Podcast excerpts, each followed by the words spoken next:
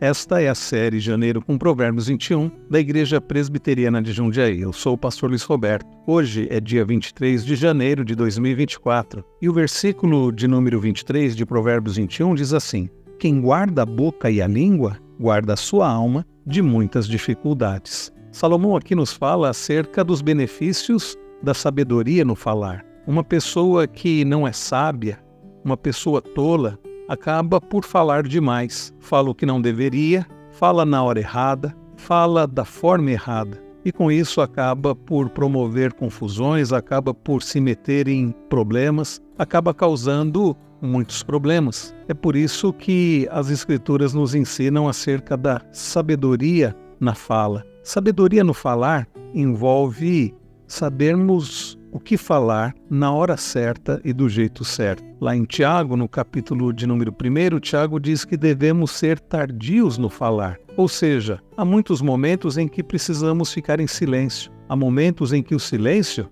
é a melhor resposta. Momentos em que devemos nos calar e pensar e refletir e ouvir mais. Daí Tiago dizer que todos devemos ter prontidão para ouvir, mas sermos tardios para falar. Então, a sabedoria no falar envolve saber em que momento falar. Por vezes devemos ficar em silêncio, mas por vezes devemos falar. A sabedoria no falar envolve o momento certo de falar. Envolve também o jeito certo de falar. Devemos falar o que precisa ser falado, mas da maneira correta, o apóstolo Paulo, escrevendo aos Efésios, no capítulo 4, diz que devemos falar a verdade em amor. Então, falar o que deve ser falado não significa que você deve falar ou pode falar de qualquer jeito, de qualquer forma, com qualquer tom de voz, de qualquer maneira, não. A verdade precisa ser falada, mas isso requer também o jeito certo de falar. Devemos falar a verdade em amor. Falar na hora certa, falar do jeito certo, falar o que